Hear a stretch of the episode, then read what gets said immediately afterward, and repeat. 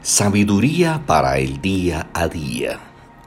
Busca a Jesús. En Él está la respuesta. Pero él miraba a su alrededor para ver a la mujer que lo había tocado. Entonces la mujer, temerosa y temblando, dándose cuenta de lo que le había sucedido, vino y se postró delante de él y le dijo toda la verdad. Hija, tu fe te ha sanado le dijo Jesús, vete en paz y queda sana de tu aflicción. Marcos 5, 32 al 34. La palabra nos cuenta la historia de una mujer con una enfermedad muy particular que había sufrido mucho. Había gastado todo su dinero sin encontrar respuesta y por el contrario empeoraba. Por eso ya no sabía qué hacer hasta que se encontró con Jesús.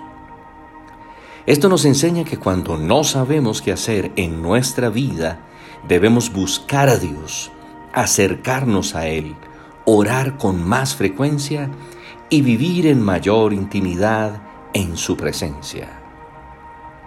Si algo bueno nos va a pasar, es en la cercanía de Dios y no lejos de Él. Para acercarnos a Dios, Muchas veces necesitamos correr riesgos y ejercitar nuestra fe. Delante de Dios podemos mostrarnos vulnerables, decir toda la verdad y buscar su ayuda reconociendo que solos no podemos resolver nada. Aunque tengamos temores, debemos tomar el riesgo de ir a su presencia, pues Él nos hace libres de temores y vergüenzas. Cuando nos acercamos al Señor, el Espíritu intercede por nosotros con gemidos indecibles porque no sabemos cómo orar.